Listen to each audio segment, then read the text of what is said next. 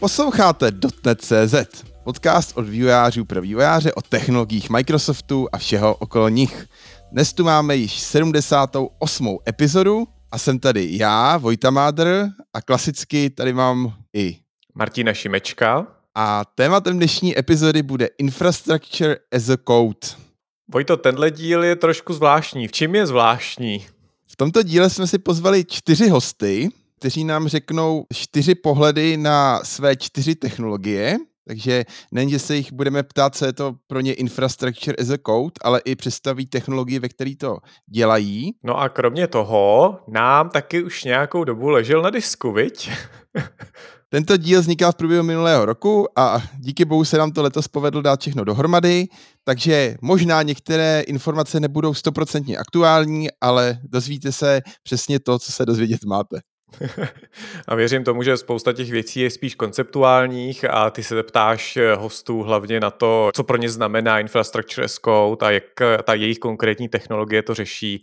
A to se vlastně v čase tolik nemění, takže si myslím, že informační hodnota je zachována. Přesně tak a jdeme na to.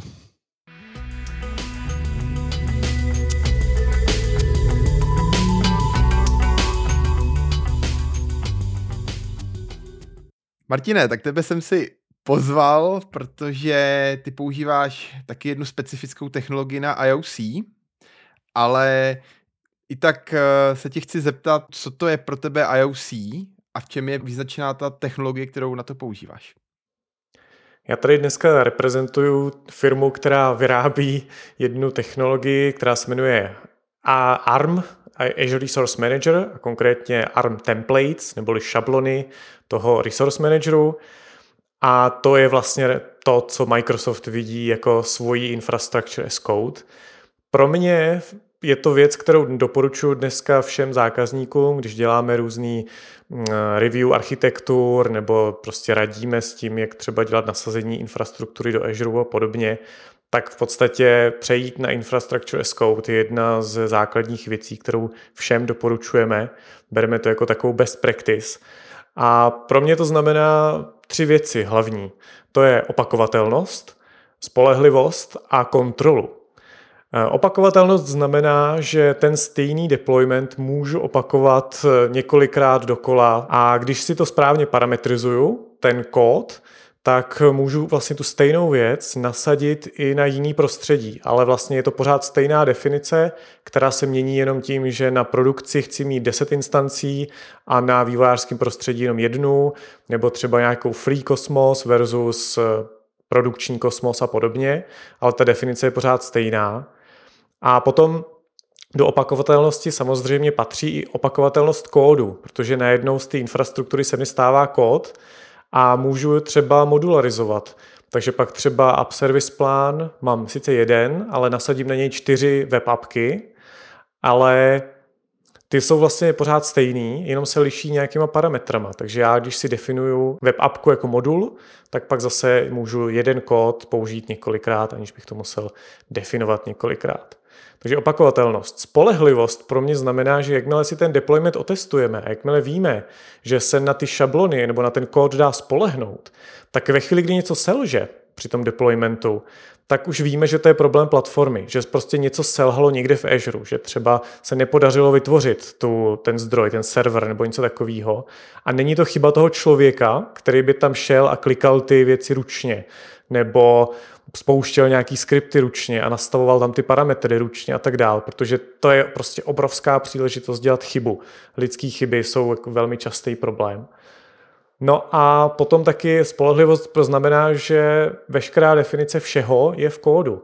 Takže se můžeme podívat do kódu a vidíme, co by teda mělo být v té produkci nebo v té infrastruktuře. Vidíme, jak jsme si to nakonfigurovali, aniž bychom museli proklikávat ten portál.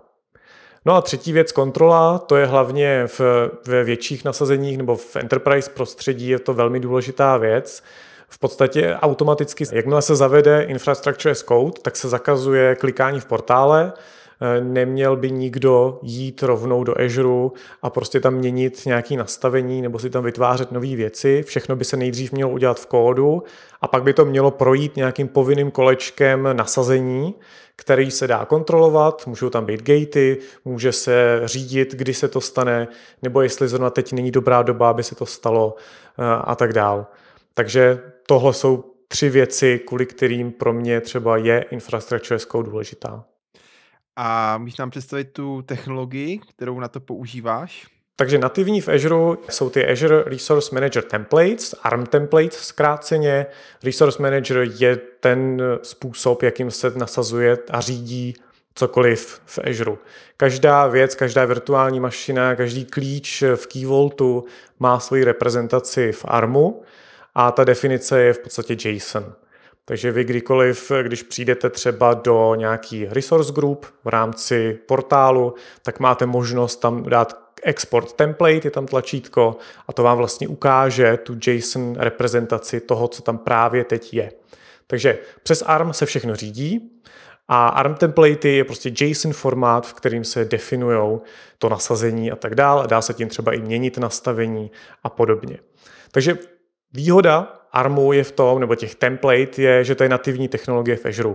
Nemusíte čekat, až někdo updateuje SDK, nemusíte čekat, jestli Terraform bude mít update nebo nebude, nebo prostě nějaká služba třetí strany, aby držela krok s novými funkcemi v Azure, protože prostě tam jsou vždycky hned.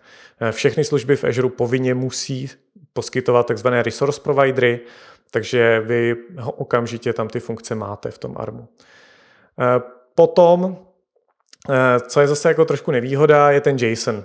A to já, já teda úplně nejsem největším fanouškem tady toho přístupu, takže je tam prostě vidím ty neduhy toho JSONu jako formátu, kdy prostě tam nemůžete psát pořádně komentáře, je tam kvůli tomu speciální property, abyste mohli vůbec napsat komentář.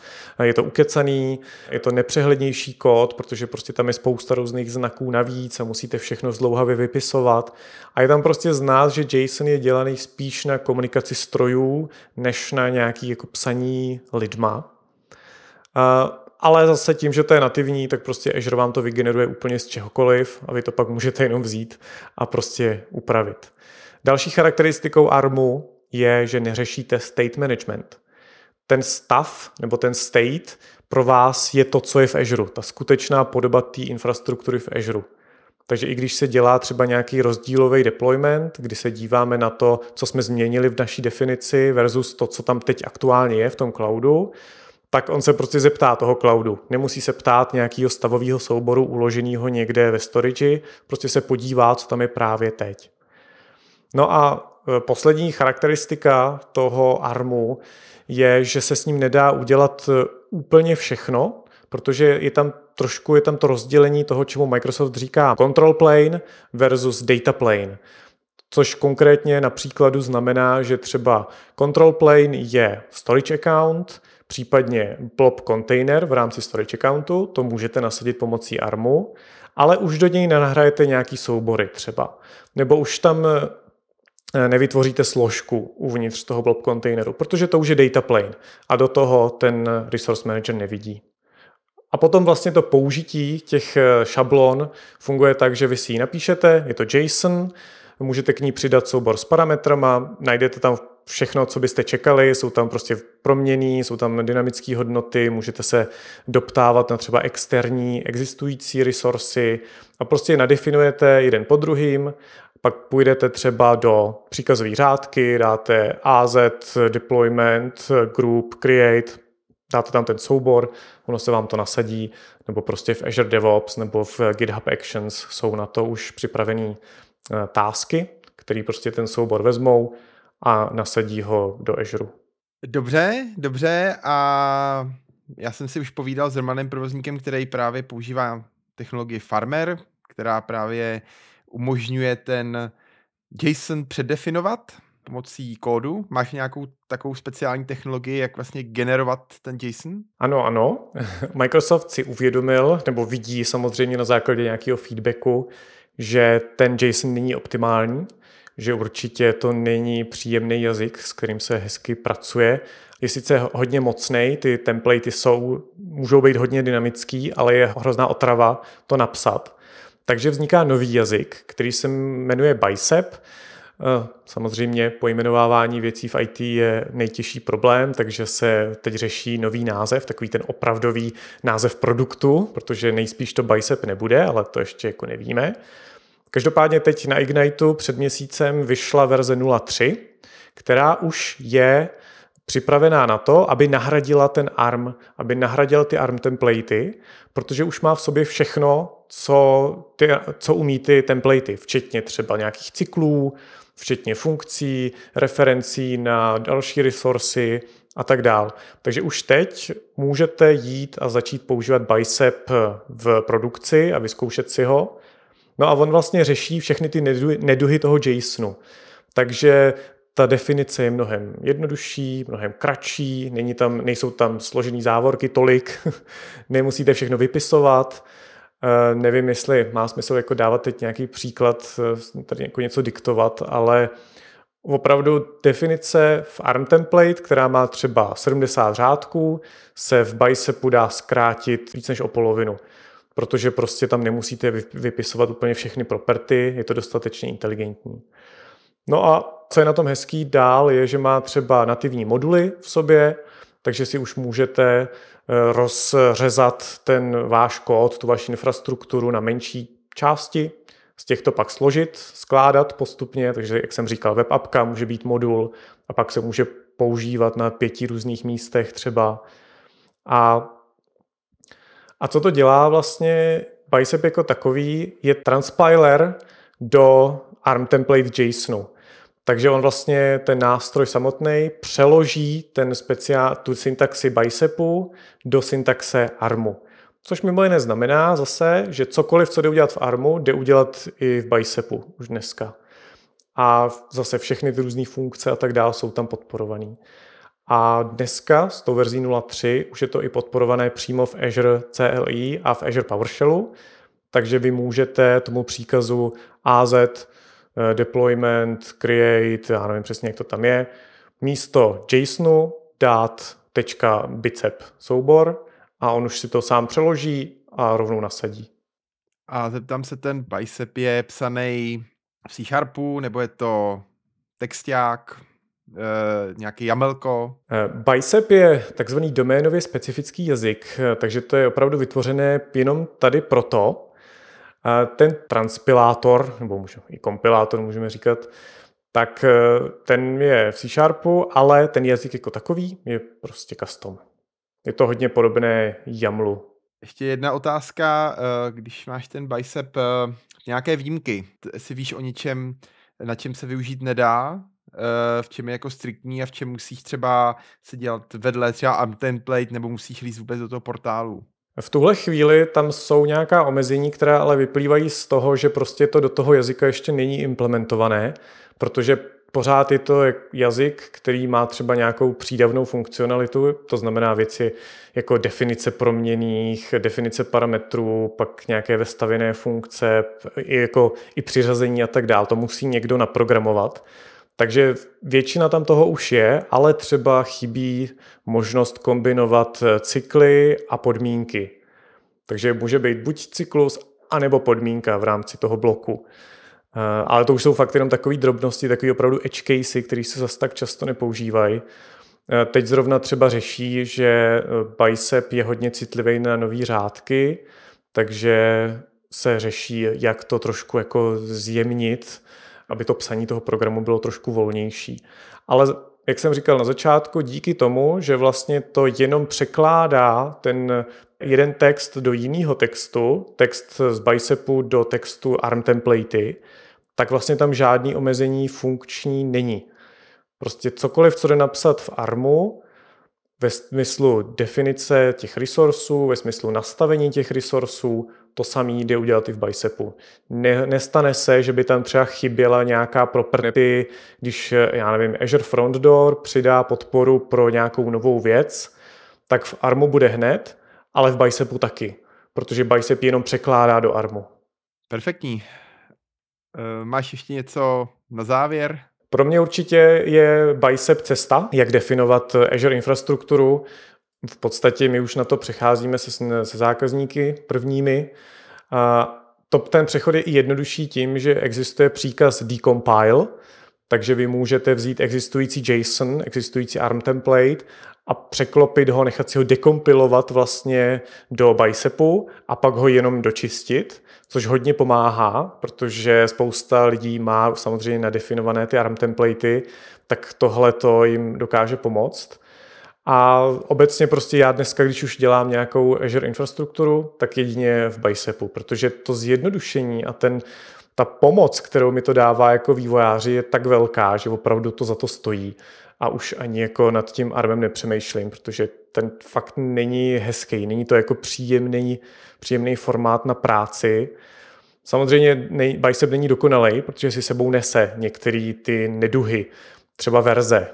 Tam musíte vždycky specifikovat API verzi, protože v ARMu to tak je. Neexistuje tam nic jako latest, takže dělám web apps, musím napsat Microsoft, tečka, web, tečka něco, sites a musím tam dát verzi toho APIčka, kterou používám.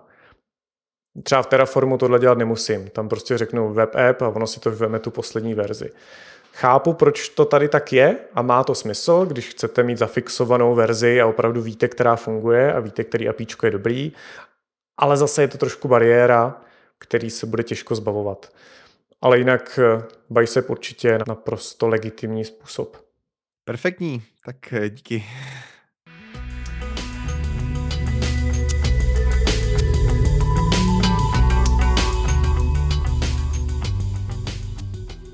Tak eh, jako jedno z našich hostů vítám podcastu Romana Provazníka ze společnosti CN Group.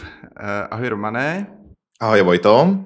Můžeš se našim posluchačům eh, představit? Určitě rád. Ahoj všem, moje jméno je Roman Provazník, pracuji ve společnosti CN Group na pozici F-Sharp Leap Developer což ve zkratce znamená, že kdykoliv vznikne nějaký nový dotnetí projekt, tak první, co děláme, je, že se tam snažím natlačit samozřejmě bez hlavy F-Sharp, plus jako takový příjemný side effect je pomalu konvertuju všechny C-Sharpisty na F-Sharp a z toho plyne i moje eh, druhá taková dlouhodobější činnost, kromě teda toho, co mě živí, tak eh, se věnu i meetupu s názvem F-Sharping, takže to jsou takové dvě moje, dvě moje činnosti, díky kterým mě možná už někteří posluchači znají. A moje první otázka. Co pro tebe znamená infrastructure as a code? Infrastructure as a code pro mě znamená v první řadě ulehčení práce. Eh, já si velmi dobře pamatuju, když jsme začínali s projektama v cloudu, tak vlastně první, co člověk udělá, je, že si otevře tu, tu klikací konzoli, teď jde prostě do toho portálu, nakliká si resource grupu a do ní naklikává ty svoje resursy, pak teda musí jít někam chudák prostě na DevOps a nastavit, propojit to.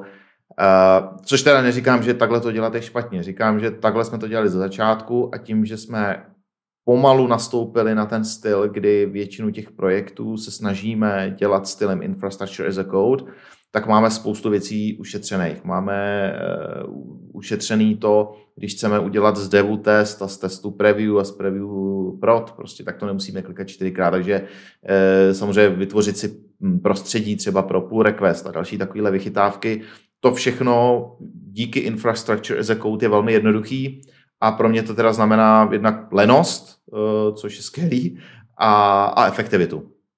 A ty na to používáš jakou charakteristickou technologii? E, můžeš nám ji představit? Ano, používám na to knihovnu, která se jmenuje Farmer, eh, což je eh, open source dotnetí F-Sharpová knihovna, že F-Sharpová říkám záměrně ne, protože se snažím jako opanovat v dotnetí svět F-Sharpem, ale protože díky F-Sharpu a jeho specifikám, co se týče mm, syntaxe a, a to, jak, jak ten jazyk je stavěný, tak umožňuje velmi krásně tvorbu domain specific languages a právě Farmer je jednak definice toho DSL, čili kdy já popisuju pomocí silně typových struktur toho, jak infrastruktura má vypadat. Eh, můžu si tam vytvořit klasické prostě app servisy, databázy, nevím, Redis, v podstatě cokoliv, co na tom Azure potřebuju a popíšu to v F-Sharpu jako kód a nechám vlastně Farmer, tu knihovnu, má ještě v sobě exekutor, která je schopná jako několika věcí. Za prvé je schopná mi vygenerovat z toho kódu armový templatey, což pokud posluchači v životě neslyšeli o armových templatách, tak je to eh, skvělý způsob, eh, jak popsat infrastrukturu deklarativním způsobem, to znamená, kdy vy řeknete, jak chcete, aby ten váš cloud vypadal, ne jak se toho má docílit, ale jak to má vypadat a na Azure to jde spustit. Problém standardní armový template je, že je popsaná v JSONu, ten JSON je hnusný a ještě je jako velmi svérázně verzovaný, pokud jste někdy s tím přišli do styku, tak víte, o čem mluvím, ty, kolikrát ty verze e, jako jsou, jsou, jsou neúplně kompatibilní nebo hezky, hezky popsaný. No a Farmer právě od tohohle vás odstíní a dovolí vám vytvořit tu infrastrukturu. A kromě toho, že ještě jakoby e, dělá ty armové templatey, tak umí tam, kde je to potřeba, zastoupit tu chybějící funkcionalitu těch armových template tím, že tam e, zavolá Azure CLI, což je druhá strana e, práce s Azure Cloudem, kdy vy můžete mít templatey, které teda popisují ten stav, ale většinou nejsou schopni nic extra vykonávat, kromě vytvoření toho vlastního resursu. No a pak je Azure CLI, který umí s těmi resursama pracovat, umí je, nevím, restartovat virtuální mašiny, umí na, eh, na app servisy vydeployovat kód, umí nastavit spoustu dalších věcí, na storage accountu zapnout, jestli tam chcete odtamtud servovat webový content nebo ne, ze speciálního blob storage folderu a tak dále. A farmer umí ty věci spojit a umí prostě tam, kde eh, to dává smysl a kde je to možný, tak zavolá Azure CLI, tam, kde to možný není, nebo naopak vlastně to nedává smysl, protože je jednodušší to mít v té armové templatě, tak jenom vygeneruje ten JSON a na pozadí ho zavolá za sebou proti e, nějakému manažeru. Takže Farmer je knihovna, která teda umožňuje hezky popsat infrastrukturu a umožňuje i s ní hezky pracovat. Ty jsi zmiňoval, že podporuje armový templatey, takže předpokládám, že Farmer je hlavně na Azure. Jak člověk může řešit, pokud třeba něco ve Farmeru není a musíš jít do portálu? Dá se to tam nějak jako ručně doplnit, nebo jak řešíš ty věci, co v Farmeru třeba nejsou a teprve se plánují? Uh, jasně, tak klasicky vlastně výsledek celé té činnosti stejně je existence nějakých resursů, Eh, na Azure, takže vy vždycky můžete přijít a vlastně vlízt do toho ještě nějakou manuální činností, můžete, nevím, věci, které jste si nenastavili, tak si tam ručně doklikat. Což lze, jako nic proti ničemu, nicméně samozřejmě pak to pozbývá tu opakovatelnost toho procesu, takže to, co s tím děláte, by mělo být nejlépe popsaný v kódu, jednak i kvůli nějakému verzování a kvůli tomu, abyste i měli trackovaný třeba ty změny, které jste prováděli přímo na tom prostředí. Ale jde to. Samozřejmě vzniknou resursy, můžu se tam výjít přes, přes konzoli nebo přes, přes ten klasický prostě klikátor na, na tom na Azure a můžu se s tím hrát, jak chci.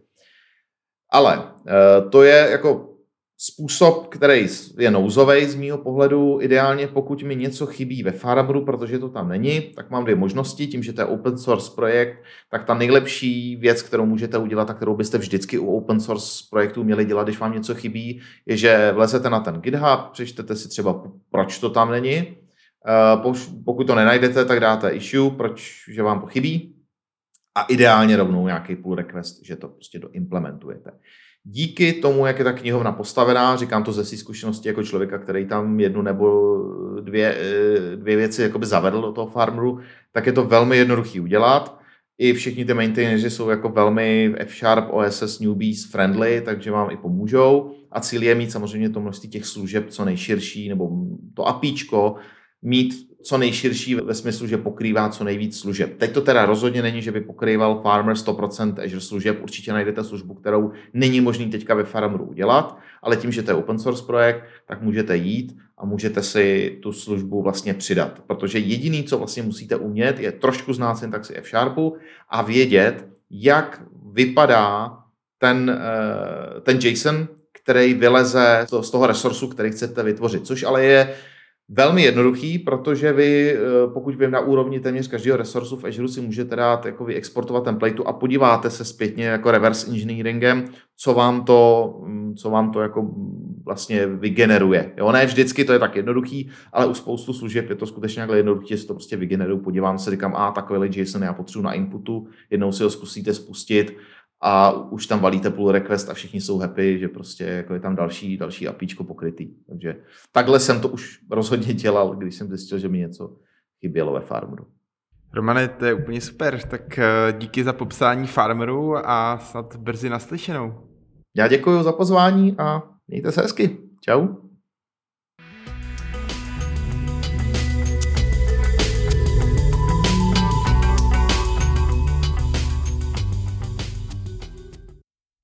Dalším hostem je Ondra Šiká. Ahoj Ondro. Ahoj. A můžeš si nám Ondro nějak představit? Jo, uh, já jsem DevOps architekt, konzultant, lektor. V zásadě pomáhám firmám s přechodem na nějaký modernější DevOps stack, ať už je to do Kubernetes, uh, zabavit věci do Dockeru, nebo s tím celým mít jako do cloudu, jako Azure nebo AWS. Já si budu povídat o Infrastructure as a Code a začnu svojí první otázkou. Co je pro tebe Infrastructure as a Code? Proč to vůbec máme používat? Pro mě je ten koncept Infrastructure as Code něco jako velk, další jako next big thing v rámci nějakého softwarového vývoje a provozu. Eh, stejně tak jako přišly kontejnery a zmínili jsme způsob, jakým aplikace doručujeme, tak uh, Infrastructure as Code změnil způsob, jakým my v zásadě pracujeme s infrastrukturou a můžeme jí velmi, tu práci s tou infrastrukturou velmi přiblížit uh, k tomu samotnému vývoji toho softwaru. Protože dřív, když jsme chtěli dělat něco s infrastrukturou, tak nejdřív jsme museli strkat servery do reku, uh, potom jsme museli teda na nějakých hostingách klikat VMK, pak jsme museli klikat na Amazonu ale všechny tyhle ty věci byly v zásadě manuální, neautomatizovatelné a když už tak jako uh, hrozně, nebo v lepším případě nějak jako imperativně. Infrastructure as code přichází s konceptem popišme ideálně deklarativně infrastrukturu, kterou budeme používat. Uh, teďka je jedno v zásadě, jaký tool použijeme, jestli použijeme Terraform nebo CloudFormation nebo Azure Resource Management, hádám. Ale ten koncept je takový, že máme nějaký kus kódu, typicky deklarativní, který nám popíše, jak má naše infrastruktura vypadat a ten tool nám tu infrastrukturu v nějakém cloudovém provideru zajistí. Výhodou tady toho je, že jakmile to máme formou kódu, můžeme s tím pracovat jako se zbytkem toho jako softwarového stacku, který máme, čili je to v Gitu, eh, můžeme kolem toho stavět nějaký automatizace ohledně jako CI/CD, můžeme k tomu psát testy, můžeme to velmi jednoduše revidovat, eh, můžeme to velmi jednoduše replikovat a v zásadě se k tomu chováme stejně, jako kdyby to byl jiný software. To znamená, chci udělat nějakou změnu, udělám nějaký pull request, k tomu bude nějaká diskuze, k tomu budou approvals, k tomu budou testy, ať už nějaký linty, statická analýza nebo nasazení do testovacího prostředí. Prostě to, co jsme dřív museli dělat manuálně a kde nebylo moc jako prostoru pro nějakou, pro nějaký zlepšení a tak to, to nám vlastně tady uh, tyhle ty nástroje Infrastructure as Code jako umožňují a to je za mě jako velký posun, co se týká zprávy infrastruktury, obzvlášť ve velkých měřítkách. Super. Eh, a já vím, že ty jsi eh, znalec Terraformu, což je jedna z těch technologií. Můžeš nám ho nějak popsat, eh, s tím je specifický, jak se používá a tak? Tak já nejdřív začnu trošku z obecna. Těch nástrojů samozřejmě víc, Terraform není jediný, i když já si myslím, že jeden z těch jako nejpopulárnějších, ne nejpopulárnější, uh, když porovnám ty nástroje, tak každý cloudový provider, nebo ne každý, ale ty velký, mají nějaké svoje nástroje na infrastructure as code.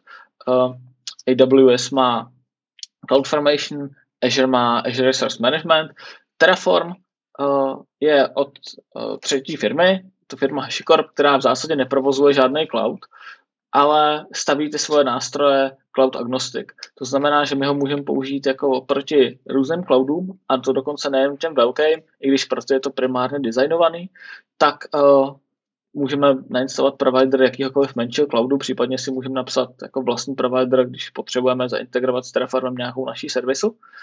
A Výhodou teda toho Terraformu je primárně to, že nejen, že ho můžeme používat proti jako různým cloudům, ale můžeme to kombinovat. To znamená, pokud z nějakého důvodu musím mít, nebo chci mít jako multicloudový řešení, tak uh, Terraform je nástroj, který mi to umožní zpravovat jako kompletně, což je jedna z těch jako velkých, velkých výhod. Je to open source, což je ta druhá věc, druhá velká výhoda. A jak se s tím pracuje? Eh, když chci si dělat projekt v Terraformu, používá se nějaký jazyk na to? Jo, uh, používá to HCL, eh, což je takový pseudo-JSON, dá se to psát přímo v JSONu, ale to není úplně tak efektivní. Uh, výhoda toho, no, ten Terraform jazyk je poměrně jednoduchý, uh, v zásadě je to jako deklarativní přístup. Uh, jsou tam nějaký drobný kousky, které se dají jako popsat imperativně, typu pokud chci něco nainstalovat na, na ten vytvořený resource, ale to není ten, to, to jádro toho, toho Terraformu. To jádro je opravdu striktně deklarativní, postavený na pluginech pro ty den cloudy a v zásadě vytvořit tím nějaký, nějaký věci v AWS není tak těžký. Eh, když to ale porovnám s jako konzolí toho AWS, ten Terraform má pár nevýhod a to, že, nebo i když se můžeme bavit, že jsou to nevýhody spíš ty konzole, eh, že když něco klikám v té konzole, tak je tam hodně defaultů, které nejsou úplně vidět. To znamená, já když si chci vytvořit nějaký VM, tak už mi to k tomu rovnou na vytvořit nějaké security grupy, které v tom Terraformu nejsou. Dá se to řešit modulama, a, takže jsou tam nějaké trade-offy.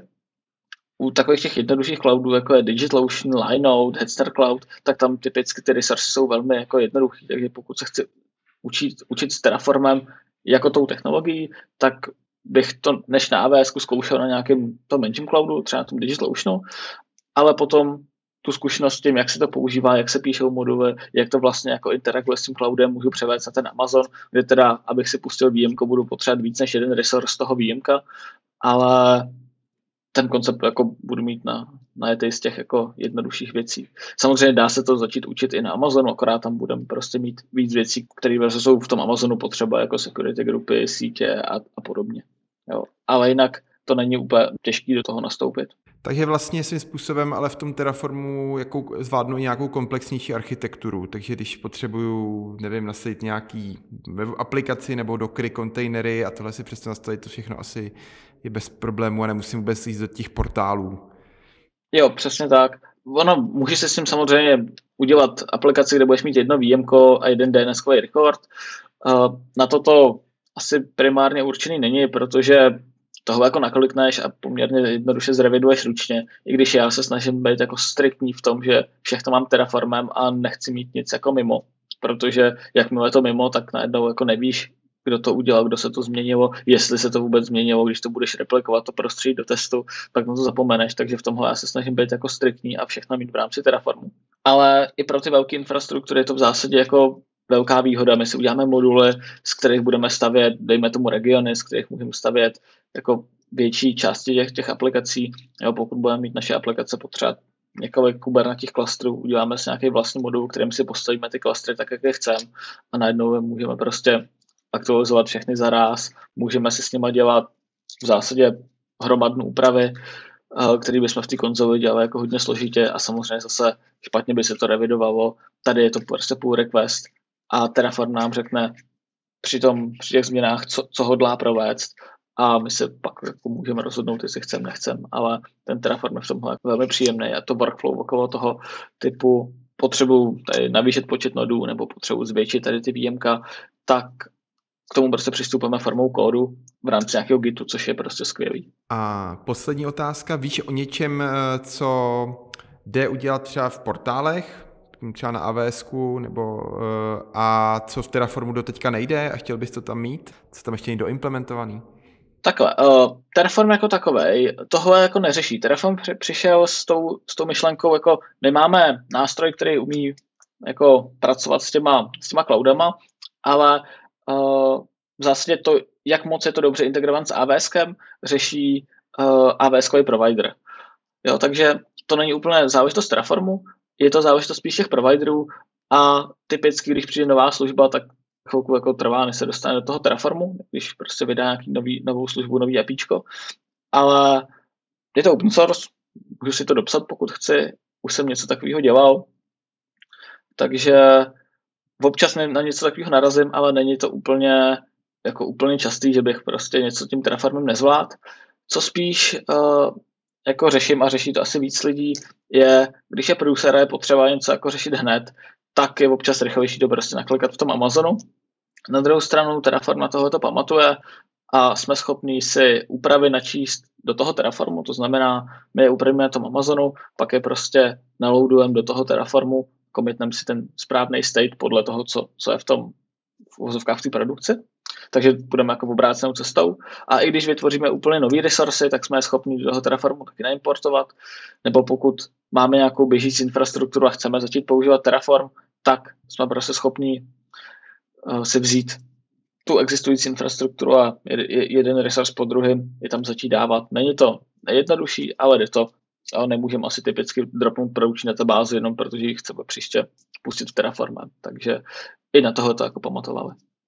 Super, já uh, hrozně ti děkuji za povídání o Terraformu a doufám, že se někdy uslyšíme třeba v nějakém dalšího podcastu na IOC nebo něco dalšího, nějaký DevOps. Super, tak jo, já moc děkuji za pozvání a hezký den.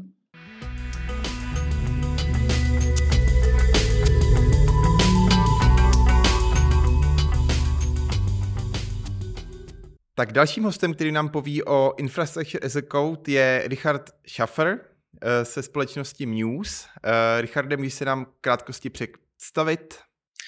Ahoj, já jsem teďka zároveň studentem, částečně na, na Matfizu a jinak teda pracuji v Museu na poloviční úvazek a jsem tam teďka nějakým rokem zhruba. Typická první otázka. Eh, co je pro tebe Infrastructure as a Code? Proč si myslíš, že je to důležitý? Hele, u nás řešíme jako problém v tom, že právě už ne, ne, nemálo lidí má přístup do Azure a potřebuje se tam třeba dělat různý proof of concepty a nebo případně právě řešit nějaký problémy na produkci a tak. A, a právě je problém, že nemáme vůbec žádným způsobem jakoby trackovaný, co se tam děje za změny. Samozřejmě to potom v tom Azure jako můžeš nějakým způsobem dohledat, ale je to právě docela jako těžký a, a není, to, není to úplně přehledný. Takže hlavní důvod pro nás, proč ten infrastructure as a code mít, tak je právě to, abychom byli schopní mít jako jasný přehled o tom, co, co zrovna jako na té infrastruktuře máme a být potom třeba schopný prostě vzít uh, ten stack, který nám reprezentuje třeba produkční environment a být schopný si ho naspinovat jako vedle znova dělat proti němu různý jako load testy a takhle, což teďka, když to máme všechno naklikaný ručně přes ten portál, je, je prostě velký problém. A vy na to používáte technologii Pulumi. Můžeš nám o ní něco říct? Pulumi je takový nástroj, zkrátka, který je schopný eh, vzít zkrátka kód v jakýmkoliv, a sice téměř jakýmkoliv má, podporuje Python, TypeScript, C Sharp, F Sharp, myslím, a pár dalších ještě. A právě pomocí jejich SDK v tom daném jazyce si nadeklaruješ infrastrukturu, kterou, kterou chceš. Na Azure by to právě byly třeba app servisy, nějaký SQL server a tak dále. A potom to budeš mít jako nějaký třeba ten C projekt, dejme tomu. A potom si to provoláš, vlastně ten program eh, z jejich CLíčka, prostě z nějakého terminálu, a on vlastně zjistí, co jsi tam nadeklaroval v těch jednotlivých uh, vlastně, vlastně jako resourcech a zajistí ti to, aby si zkrátka, no, aby na cel, celou tu infrastrukturu, kterou si chtěl, vlastně deploynul do toho daného providera. S tím, že teda podporuje těch providerů víc, podporuje právě ty hlavní tři jako Azure, AWS a, a Google Cloud a podporuje i pár jako menších dalších. A proč jste si vybrali vlastně to Pulumy? Já jsem tady měl hosty právě z Terraformu nebo Farmeru, což je takové jiné řešení. Proč zrovna Pulumy? My jsme si teda z začátku udělali nějakou, jako, nějaký menší research v vozovkách, jaký ty technologie na ten infrastructure as a code jsou. A právě jako ty hlavní tři pro Azure, na kterým jedem, tak právě byl Terraform, byly to nějaký Azure Resource tem, uh, Templates, které jsou přímo jako od Azure, a potom právě Pulumi, takové věci právě jako Farmer, o tom jsme taky slyšeli, ale jelikož jsou to takové projekty hodně v plenkách a my vlastně na tom budeme chtít prostě celý produční uh, prostředí, tak jsme si právě řekli, že to by asi nebyl úplně rozumný um, jako krok.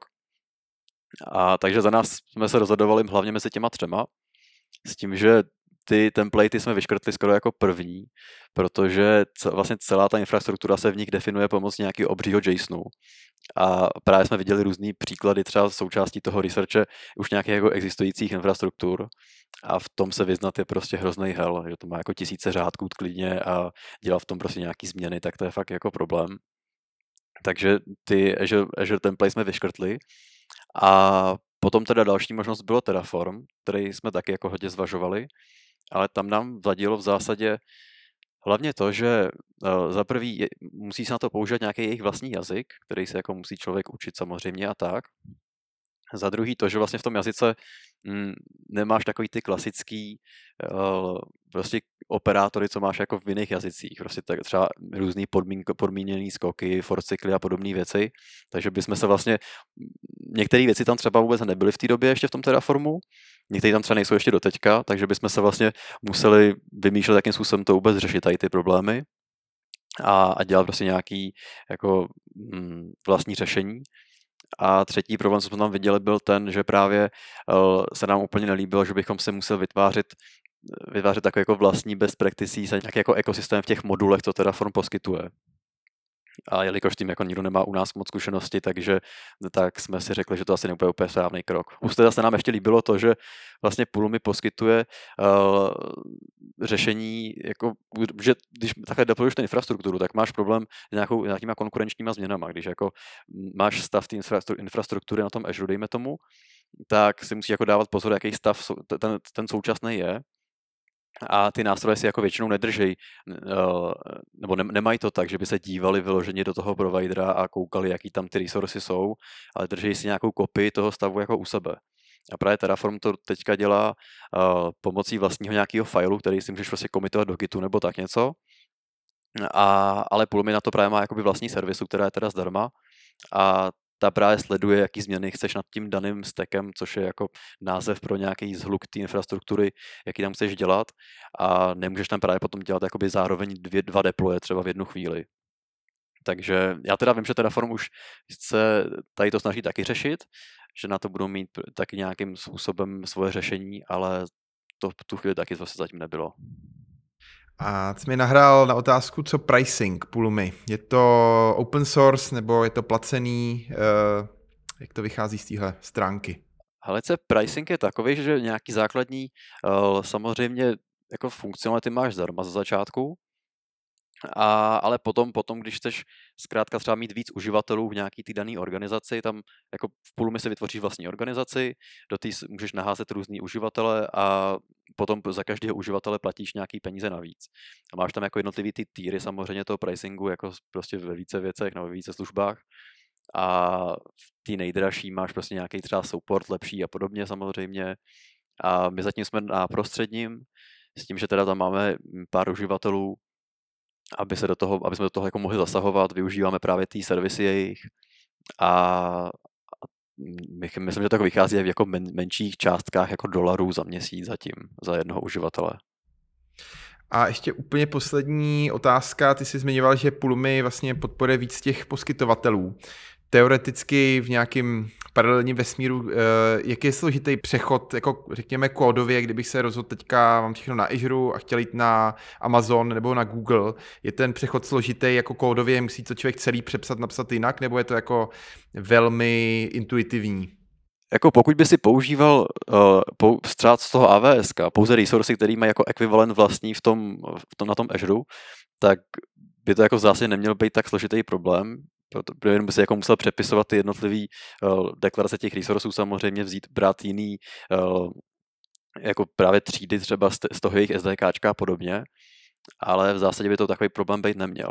Samozřejmě by si potom narazil ve chvíli, kdyby si používal nějakou resourcu z AWS, která není, nemá svůj ekvivalent na Azure nebo má nějaký třeba podobný, ale chová se to prostě výrazně jinak, tak v tu chvíli by, by si v tom kódu jako musel dělat asi velký změny. No. Super, tak jo, tak moc díky za tvůj čas a třeba brzy naslyšenou.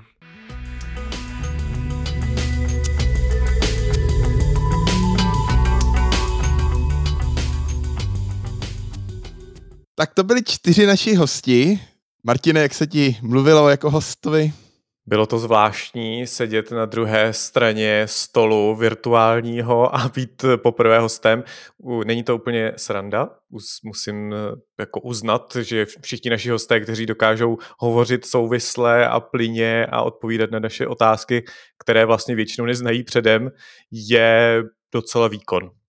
A na závěr máme ještě něco, co bychom chtěli dodat, eh, aby jsme trošku ještě naředili ten obsah? Já bych chtěl navázat na náš minulý díl, kdy jsme si povídali o hrách, eh, zejména když zmínil mé oblíbené hry, tak Microsoft mě asi vyslyšel a tento týden oznámil akvizici Activision Blizzardu, mimochodem firmy, která právě zaštiťuje značku Call of Duty, World of Warcraft, Diabla a spousty známých her, takže jsem zvědavý, co to vlastně udělá s celým tím herním světem Microsoftu. Eh, my jsme si minule povídali o Game Passu, tak třeba jaký to bude mít dopad na Game Pass. Přesně tak, nemůžu se dočkat, až Diablo, který jsem si poctivě koupil, se objeví v Game Passu. Eh, ale je to obrovská akvizice, samozřejmě ještě to musí projít kolečkem různých eh, schvalování antimonopolního úřadu a podobně. A Microsoft patrně dá 68,7 bilionů dolarů a je to, myslím, že největší akvizice firmy v historii. Takže určitě je to strategická věc. Asi by Satya Nadella jen tak jako nedal z kapsy tolik peněz, kdyby to nebylo důležitý a myslím si, že to podtrhuje ten commitment na herní průmysl. Microsoft tam vidí opravdu nějaký potenciál a chce do toho šlapat víc. Takže Activision Blizzard a ty studia tam se stanou součástí Microsoft Games vlastně a vlastně další novinkou bylo, že Phil Spencer se stane jakoby CEO nebo vedoucím téhle té nové divize, která združuje tahle všechna herní studia, která už v Microsoftu jsou. Mě taky zaujalo jedna věc, že vlastně Microsoft za 8 let těma velkýma akvizicema dohnal, možná lehce i přeskočil s exkluzivníma hrama Sony, takže je to jako neuvěřitelný, jak Microsoft vidí potenciál tohle trhu. A ještě k nějakým vývojářským novinkám, repům, máš něco, Martine? Tentokrát mám dvě věci. Eh, narazil jsem na to, že oblíbená sada nástrojů Sys Internals, kterou nejspíš všichni power useři a vývojáři na Windows znají, původně ji vyvíjel Mark Rusinovič, myslím, že pořád eh, pracuje na některých utilitách, dokonce už je to od roku 1996 existuje, tak eh, celá tahle sada je k dispozici na Microsoft Store, takže si můžete nainstalovat rovnou ze storu, zpravovat ji tímhletím způsobem. Co je trošku nevýhoda v tuhle chvíli je, že se nainstaluje prostě celá sada. Takže to je, já nevím kolik přesně aplikací, ale je to prostě třeba 20 aplikací a pokud chcete třeba jenom jednu, dvě, tři, já třeba používám jenom Procmon a, a Zoomit, tak hold bych si musel nainstalovat všechno, takže já to třeba nepoužiju, ale ve chvíli, kdy jich používáte víc na jednou, tak to může být zajímavá možnost. To je jedna věc ze storu. A ta druhá, na kterou jsem narazil minulý týden, je DevToys. Tady píšu, že to je švýcarský nůž pro vývojáře.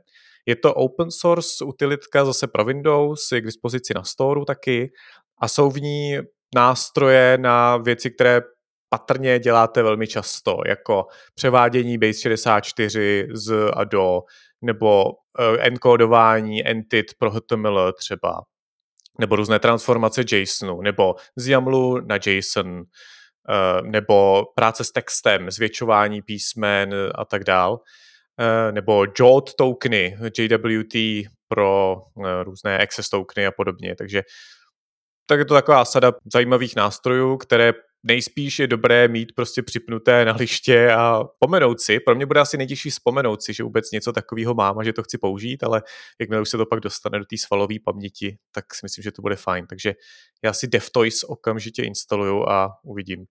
Odkazy na obě tyhle věci a akvizici Blizzardu dáme pod podcast. Tak jsme se dostali na konec našeho podcastu, prvního v tomto roce 2022, takže vám samozřejmě přejem šťastný nový rok a věříme, že nás budete poslouchat nadále. Vítejte v roce 2022, doufám, že vám nikomu nepředtekly integery ve vašich aplikacích a že s námi budete i letos. Napište nám své podněty, nápady, feedbacky na info.netpodcast.cz a budeme se těšit zase příště.